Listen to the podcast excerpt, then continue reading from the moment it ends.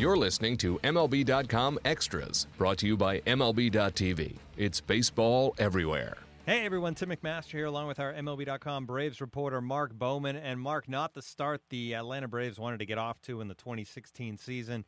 As we record this podcast, they're sitting at 0-7. I guess the bright note on that would be that they've been in most of those games. They had chances to win a lot of those games, but so far nothing in the win column as they're 0-7. And then more bad news on Tuesday morning as we learn that Hector Olivera arrested after allegedly assaulting a woman in D.C. where the Braves are playing right now.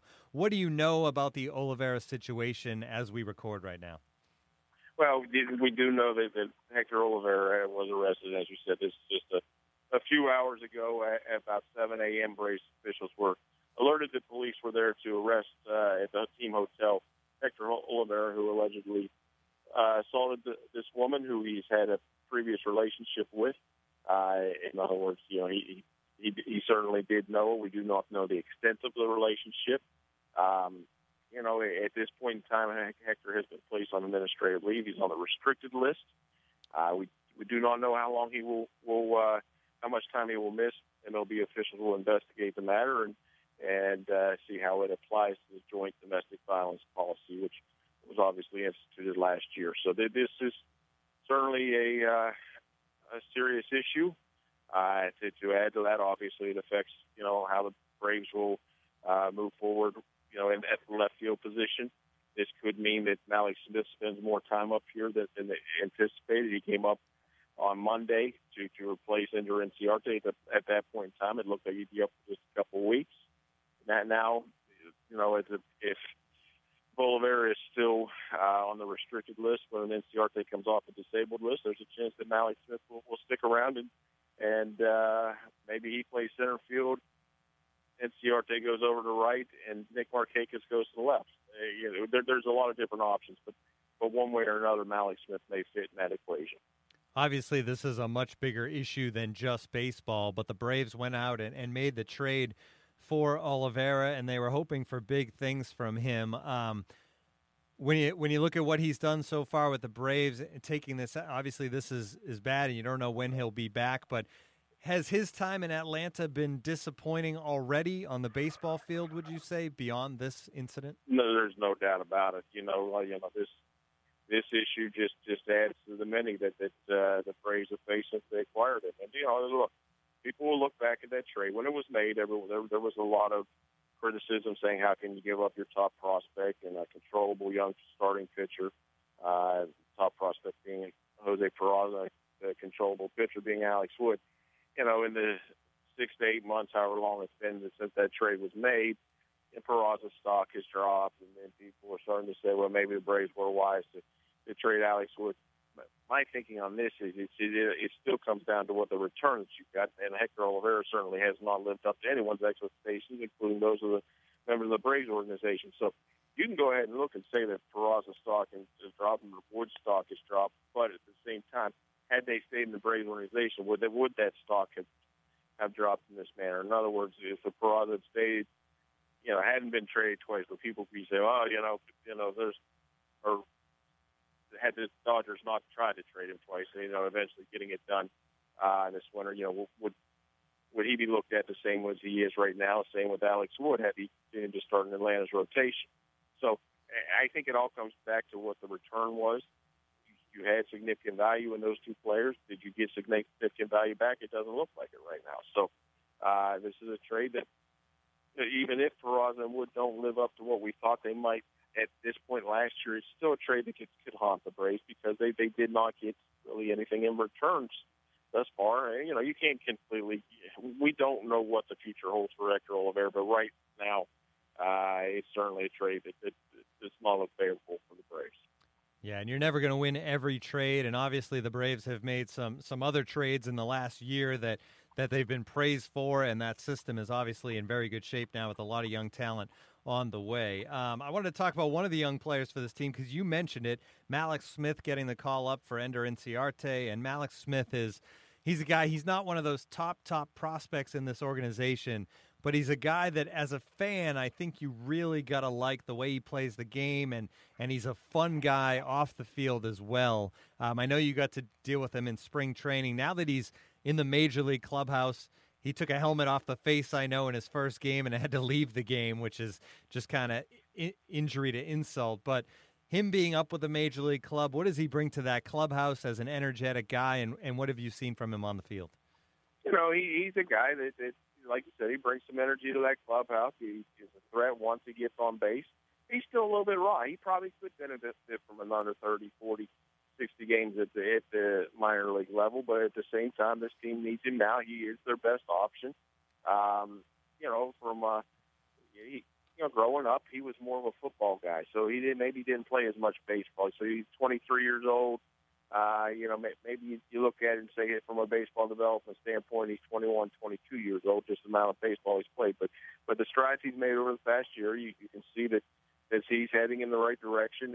I look at him as it's not exactly the same, but he's a little bit like Billy Hamilton with shoulders. I'm not trying to say there's a lot of pop in that bat, but there's a little bit. He's got that same kind of speed, but as he grows, I think he'll be able to drive a little bit. He'll have a little bit more pop in that bat than Billy Hamilton will. So a guy that can bring in some offense. One of his second game here at the big league level, he was, causing some havoc on the base pass, not necessarily from stolen bases, but you can see the pitchers react to him a little bit different when he's on base. So that always helps, and there's something unique about this guy. Even when he left that game the other night, and he said, it's too bad you had to leave. He goes, wow, I got a unique story, and, I've got a scar here for the rest of my life.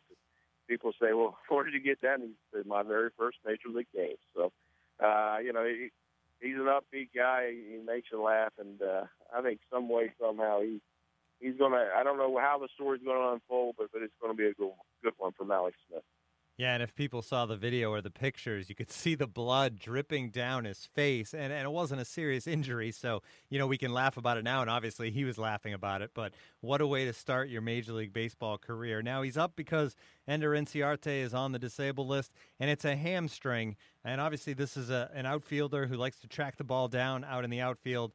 Having Mallex Smith, if he comes up and plays well, does it allow them to maybe ease Inciarte back? Because I know you have to be careful with hamstring injuries because if they're not fully healed, you can just make them worse by playing on them. No doubt. I mean, I think they caught this hamstring injury in time. We're not enough time to – but maybe he would have been available to play next, maybe Sunday or this upcoming – Sunday, Monday, early next week. So, in other words, maybe he would have only been sidelined 7 days. You can't play a man short that long, especially with a roster like the Braves have, the situation that they have. I do think that, maybe on April 24th, that first day he's eligible, I do expect him to be back then. But, yeah, here's a guy who had a right hamstring issue last year. It cost him a month. He's got a left hamstring issue now. He relies heavily on his legs. It's certainly a concern. But, moving forward, he will have to try to make the preparations and adjustments to his pregame preparations, maybe to do whatever he can to prevent, this aggravating either of these two hamstrings that he's injured within the last year. Let's end things on another positive note here, Mark. Jhoulys Chacin, no decision on Tuesday, but 6 scoreless frames. He struck out 8. If they can get that from him, that's such a huge lift for this team, and it would be such a nice addition to have him as part of that rotation this season. Oh, no doubt. You know what? He's healthy right now, and he has not been healthy the last 2 years when he bounced around with the Rockies, and he ended up with the Diamondbacks last year, spent some time with the Indians. It's just I think he's just – you can just see the smile on his face where it's nice to be healthy and pitching again this year, and I don't think his velocity's back to where it was in 2013, but this is not a guy who's ever lit up the radar gun. He spots the ball well. He's added a cutter, which helps him with, it provides a little bit of different look than the sinker does against left-handed hitters, so that's a little bit better weapon for him, and he's a guy who knows how to get through innings. 27 years old. I'm not saying he's some ageless wonder or something like that, but he's been around the block, and and it helps to have a guy like that in this relatively young Braves rotation. So, yeah, he did something there in his first start. He struck out 8 in just 69 pitches.